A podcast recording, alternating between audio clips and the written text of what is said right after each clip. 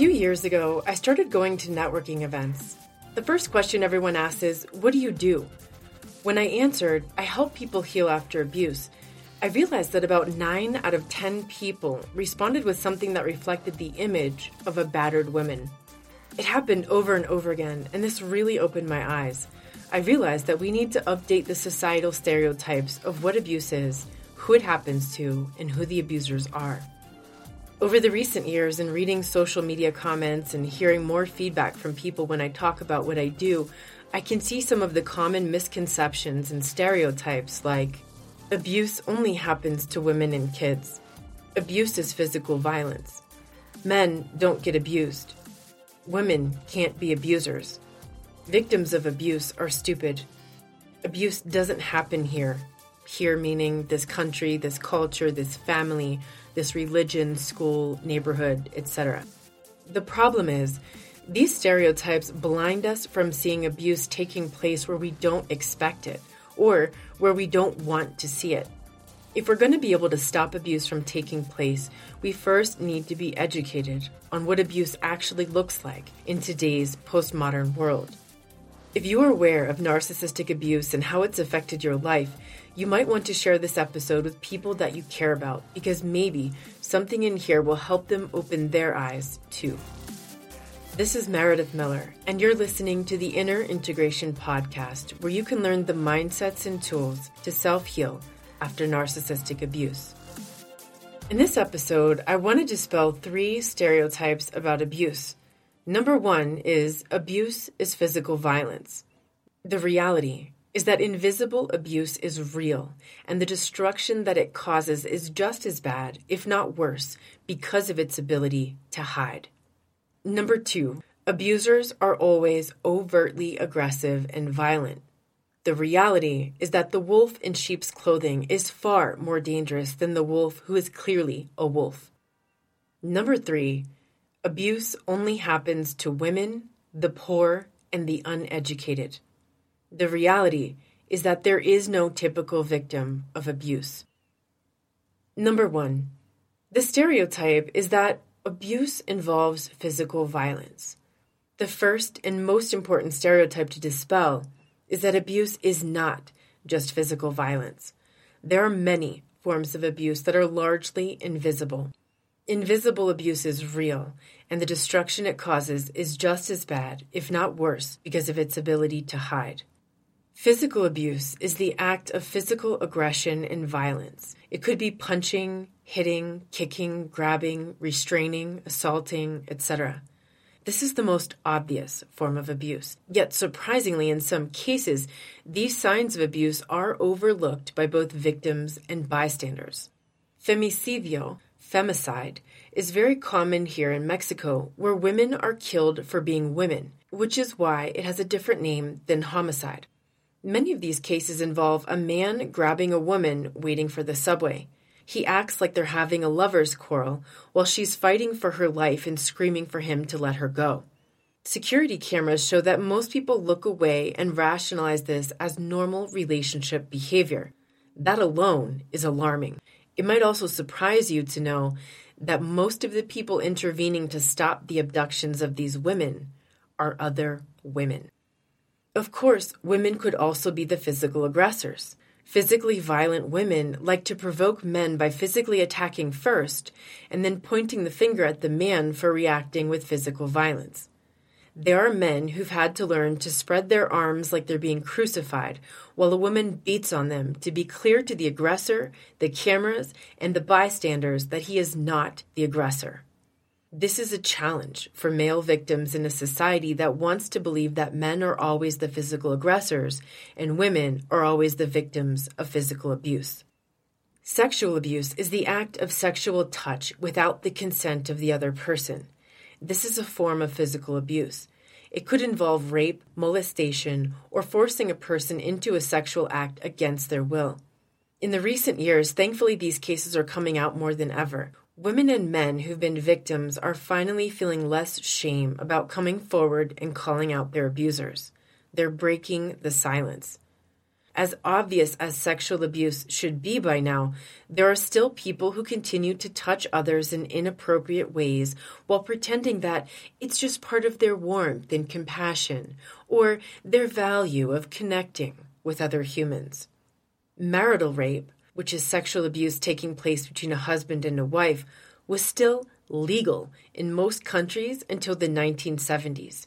It wasn't a crime in all 50 states of the USA until 1993. Psychological abuse is the most insidious type of invisible abuse.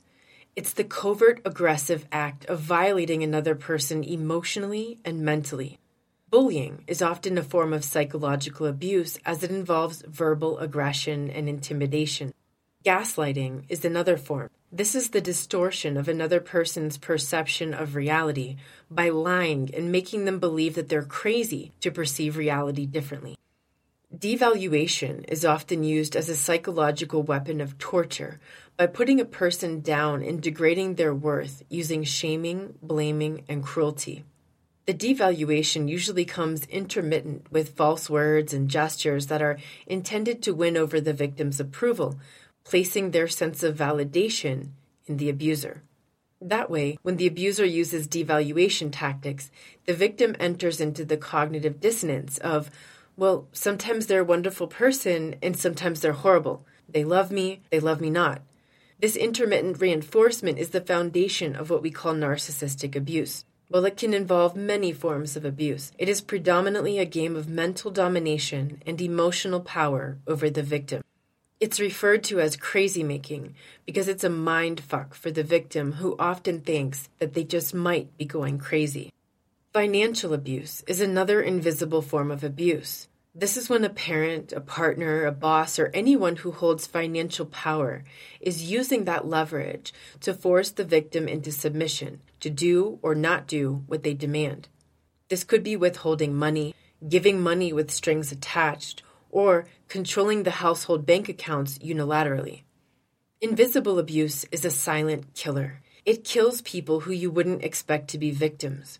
Sometimes that's an actual death at the hands of the abuser, or it could be death by 1,000 cuts that destroy a victim's life, leaving them a shell of a person, barely able to function, with paralyzing, complex PTSD symptoms. Many kinds of abuse are invisible, yet leave long lasting scars on the victims and survivors. These invisible forms of abuse are rarely talked about, yet incredibly common. There is currently a silent pandemic, leaving millions of people feeling alone and confused, struggling to escape the self doubt, fear, and so many unanswered questions. Invisible abuse is rarely talked about because of how hard it is to pinpoint, even by mental health professionals. Fortunately, there's a growing wealth of information available, particularly around the term narcissistic abuse. In the case of an alcoholic, the addiction comes in a bottle, and the alcoholic's abuse usually looks a lot more obvious, like yelling and rage. In the case of a narcissistic character, both the abuse and the addiction are mostly invisible. This makes it even more confusing for the target to put their finger on exactly what's wrong. It's therefore very difficult to point out and explain to others. This leaves the target feeling even more alone and confused in the struggle. This kind of abuse is silently happening on interpersonal, familial, and societal levels. I believe it is the leading cause of loneliness, anxiety, and depression in the world nowadays. Here are some examples of invisible abuse. Invisible abuse is the mother who says to her child about their dream or goal, What makes you think you're good enough to do that? They're not going to accept you or hire you. It's the father who gets caught having an affair and says to his children, Don't tell mom that you saw me with the neighbor lady. We're just friends and I was fixing her sink. It's the husband who controls all the financial resources of the family he makes his wife deposit her paychecks in an account that only he controls and then gives her meager allowances for the children and household expenses while spending all he wants. It's the wife who never works and drains her husband's resources by overspending and frivolous shopping. Or it's the wife who receives child support for her children and then spends that money on herself. It's your boss who knows that you're financially desperate, so you'll do anything for money, and he or she makes you do sexual favors or illegal acts and keep quiet about it in order to keep your job. It's your friend who shares your private information behind your back with someone else or tells someone else lies about you and then pretends to be your friend to your face. Number two, this stereotype is that abusers are always overtly aggressive and violent. The reality is there are different types of abusers, and the more hidden they are, the more dangerous they are. How many of you can relate to having a parent or a partner or maybe even a boss or a friend who treats you horribly, only when no one else is looking? As long as you're at home, in the car, among the four walls of a closed office or some other secluded place, the abuser knew when they could treat you how they wanted to. Then, as soon as you were out in public, in front of the extended family, or in a common area at work, the abuser was like a different person. They acted nice, polite. They loved on some other people, and others just thought that the abuser was an upstanding citizen or family member. Or maybe they aren't even all that obviously horrible, but they're always saying these little comments that are like indirect digs meant to tear you down they'll always have some kind of plausible deniability. So you start to get really confused because you're not sure if they meant to hurt you or not, but it just keeps happening. Or maybe they might act supportive to you, and then in the moment when they promise to be there, maybe for your performance, your special event, your serious doctor's appointment, your birthday, or another holiday, they're just not there. They don't answer their phone, and then they're dismissive later when you're upset that they disappeared because you were counting on them. Along that lines is the person who has an important responsibility like picking up the kids from school and they fail to show up, or they text you at the last minute, long after they should have left work in order to arrive in time for the kids, telling you that something came up and they can't make it, leaving you to handle the emergency. The covert abusers are the wolves in sheep's clothing. They look much more elegant and sophisticated than the overt abusers. They sound eloquent. They're smooth talkers who say just what people want to hear. Even their faux apologies can sound sincere. They're great at turning on the waterworks when they need sympathy after getting caught for doing something wrong. They look great on the surface and are often highly revered in society, the family, and their social circles. The wolves in sheep's clothing often make their way to the top in positions of power in society. In interpersonal relationships and families, their abuse is often more about what they're not doing than what they are doing.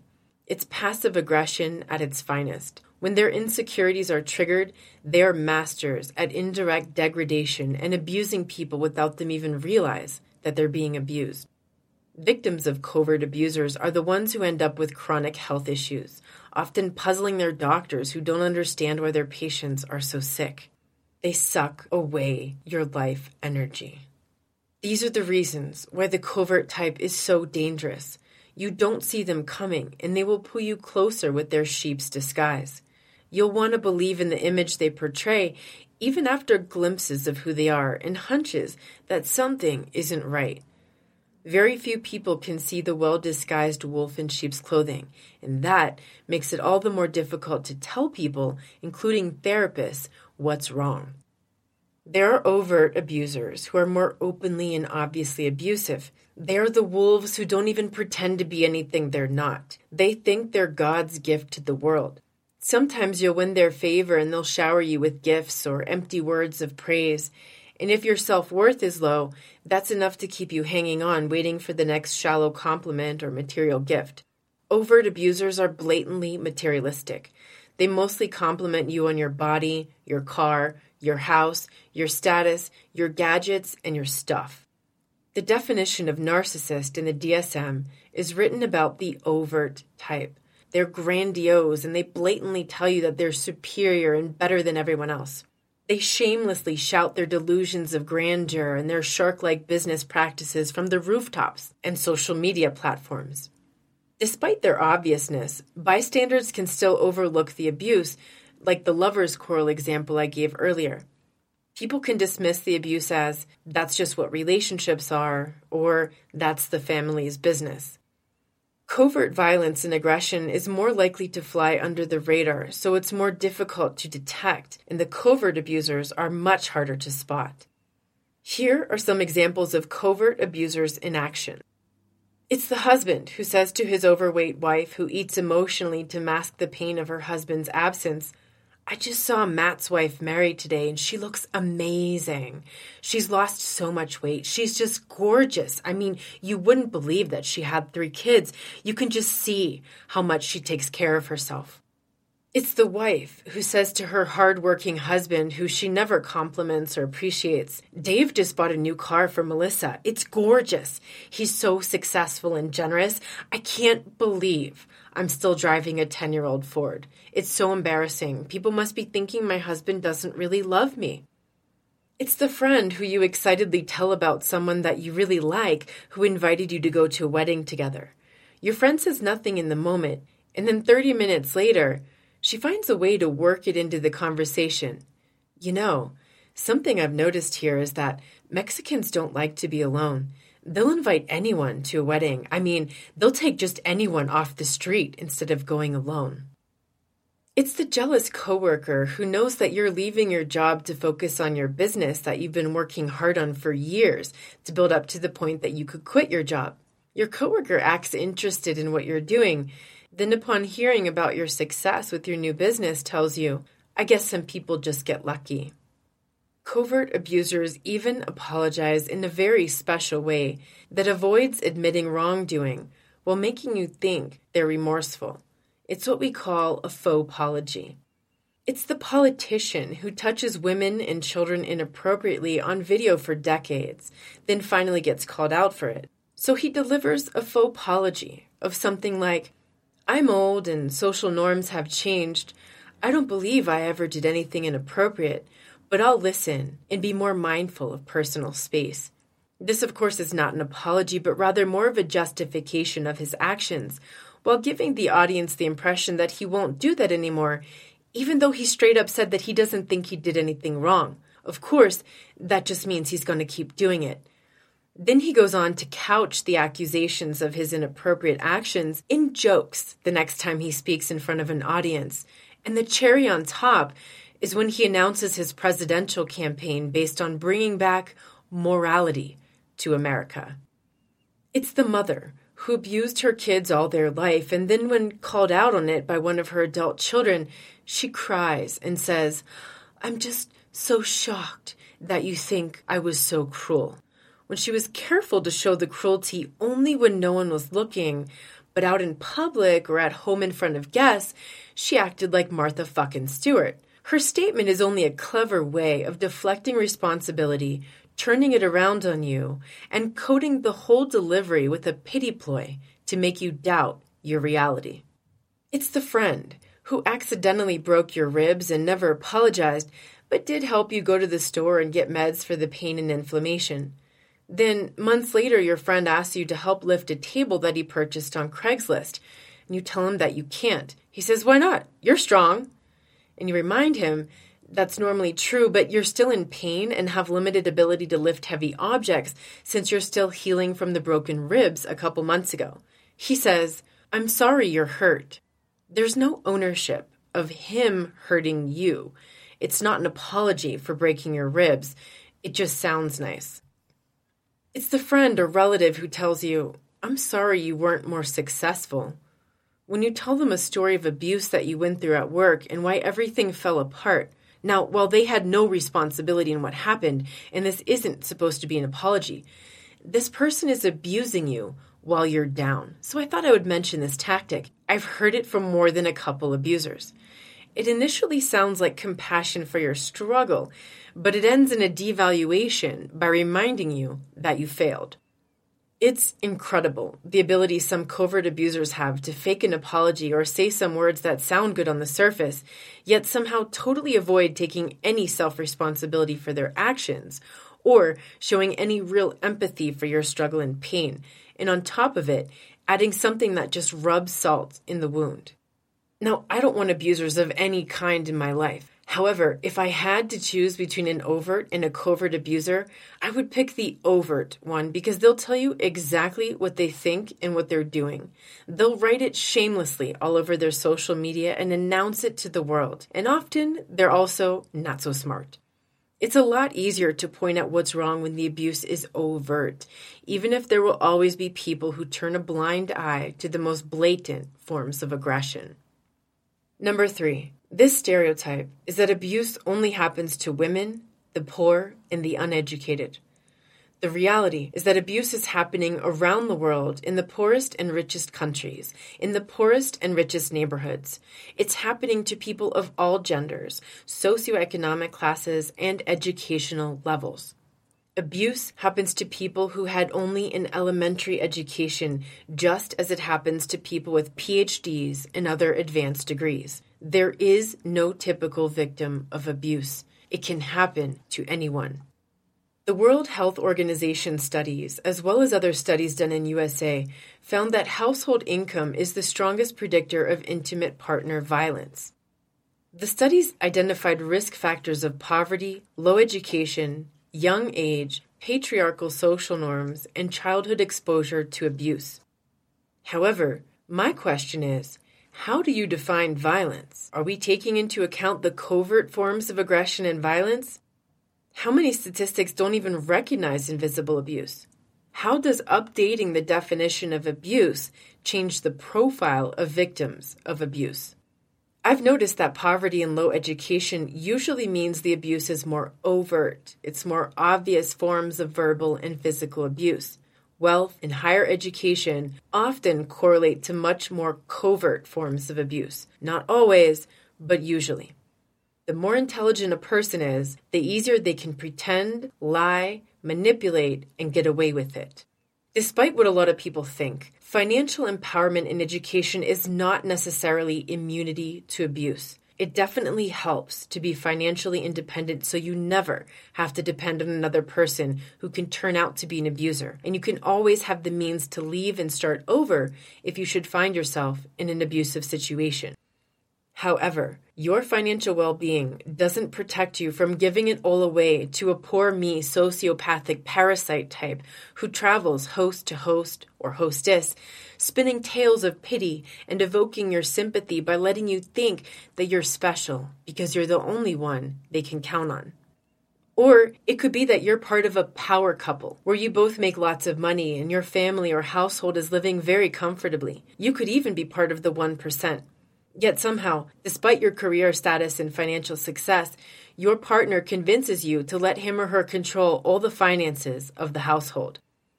True story, last year I went to a speed dating event, and before it started, I was talking to the woman at the table next to me. She's a successful middle aged woman who basically retired a while ago after selling her business for a lot of money.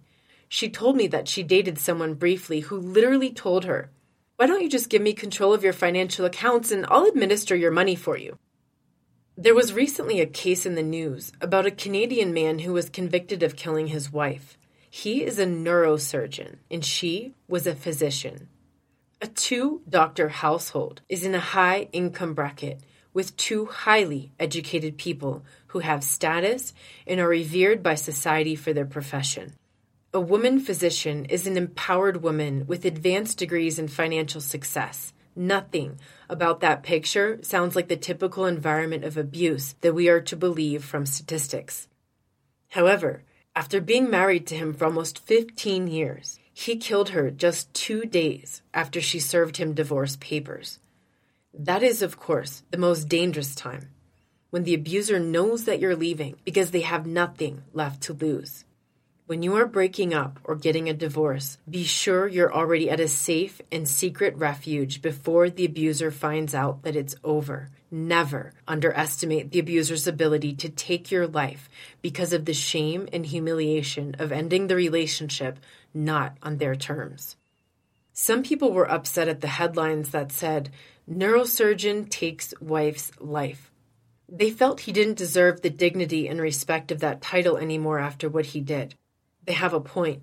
Personally, though, I think it's a good thing that they ran headlines like that because it shines a light on another face of abuse that people often don't think of. Here was this guy who excelled in his career. He was a revered surgeon. He saved lives, and he had a lot of trust from his colleagues and social circles, yet he clearly has no conscience. He killed his wife in their bedroom, nearby their three kids. He pretended like nothing happened when his daughter walked in and told her to go back to bed. He stuffed his children's mother's body in a suitcase and dumped her in a river, trying to frame someone else. He went to work the next morning doing neurosurgery like nothing happened. The killer finally pleaded guilty last month after dragging out the court case for years in his attempt to maintain control from prison, hurting his children and his wife's family. He even had the balls to deliver a faux apology at the sentencing hearing. He said, Somehow I turned my back on my oath in calling and took a life. I don't know how I could cause such pain and anguish. I should have killed myself and not my wife. He had also said, There were signs early on that I was not a good partner or good husband, and I am surprised our marriage did not end sooner. Notice, he's ever so subtly blaming his wife for not recognizing that he wasn't a good partner and husband, and then acting surprised that she didn't end the marriage sooner. By the time the court heard testimony in the case of the Canadian neurosurgeon, they found out about physical and verbal abuse in the marriage. Apparently, in the couple's second year of marriage, the victim filed a restraining order due to his death threats, but she later withdrew the charges and gave him a second chance. This is quite common for an abuser to sweet talk their way back in, and for a victim to grant them another chance because they love them and want to believe them. A subtle sign of psychopathy is how he said he was surprised their relationship didn't end sooner, when in reality, there was no surprise. He begged her not to leave him. He pleaded for her to stay for more abuse until he finally took her life. It wasn't her fault that she gave him another chance. It was his responsibility for manipulating her back into the relationship, only to abuse her some more and eventually take her life. The victim's sister said, He's only sorry because he got caught, and his apology is bullshit. Does that sound familiar? Maybe you've had a similar realization about an abuser in your life. You can see this in most killers' statements once they're caught. They enter a state of self preservation and say whatever they can to entice people to have sympathy for them in the actions they took. It's not remorse, it's simply the regret of getting caught an important distinction which the judge in the Jake Patterson case recently stated. I'll address that case in a future podcast episode. The press asked the mother of the neurosurgeon's victim if she had any words for other women who find themselves in situations of domestic violence. She said, Leave them. Don't give them a second chance. Her daughter had given her husband a second chance when he convinced her that he would work at improving himself. They don't change. I've never once heard of a single case of an abuser who changed. If you find yourself in a situation of domestic violence, whether you're a man or a woman, get out ASAP and bury the toxic hope that your abusive partner will change before they take your life or destroy your life to the point where you can't function when you've lost everything and you don't even recognize yourself. Women are more likely to die at the hands of men. Men are more likely to commit suicide rather than face the humiliation of admitting to society that they're being abused by a woman. The mother of the victim of the neurosurgeon went on to say that the kids were just about image to him. She said he had many, many women. He was never a husband and father. He doesn't care about anyone but himself, his career, and his money. She said he stockpiled money while his wife, and let me remind you, she was a doctor, didn't even have her own bank account. Now, this is something I've brought up before. Always, always keep your finances separate when you are coupling or marrying. You can have a joint account where you both put some money every month to pay mutual household bills, but keep your personal finances separate. That gives you options to get out in an emergency if at any point things turn bad. It's important to understand that sometimes abusers are in the upper echelon of society, creating the image of upstanding citizens, spouses, parents, and professionals while they abuse their partners, children, coworkers, and friends. The intimate partner and family will always suffer the most. The Canadian neurosurgeon killer lived a life of luxury, painting a beautiful image of father, husband, family. He even came from parents who are a surgeon and a psychiatrist. Even psychiatrists and therapists can have children and partners who are abusers. Sometimes they're cut from the same cloth, and other times they just don't see the invisible signs. Sometimes abusers pretend to be part of the upper echelon, like the infamous Tinder swindler, an Israeli man who conned several European women out of millions of euros, then used their money to flaunt a lavish lifestyle online in order to fish for more victims. You can see the whole case documented on VG when you look up the Tinder swindler. Don't believe everything you see in the images that people project of their lives. And by the way, if you ever see that guy's image on Tinder, notify the police, the FBI, or Interpol because he is wanted in several countries for his crimes. These are the drastic cases that make the news when someone dies or gets conned out of millions of dollars. Unfortunately, we don't hear about all the other cases where victims just barely survived and or were conned out of all the money and resources they had, albeit not millions of dollars or those who were depleted of their mental and emotional health and well being through months and years of subtle degradation, or even those who take their own lives out of desperation to end the pain. I hope this episode cleared up some of the common misconceptions and stereotypes that fail to paint the true picture of what abuse looks like in our world today. What can you do about it? Educate yourself Educate others who are open to listen and don't waste your time or energy trying to convince those who don't care. Most importantly, have a zero tolerance policy for abuse, use, and manipulation.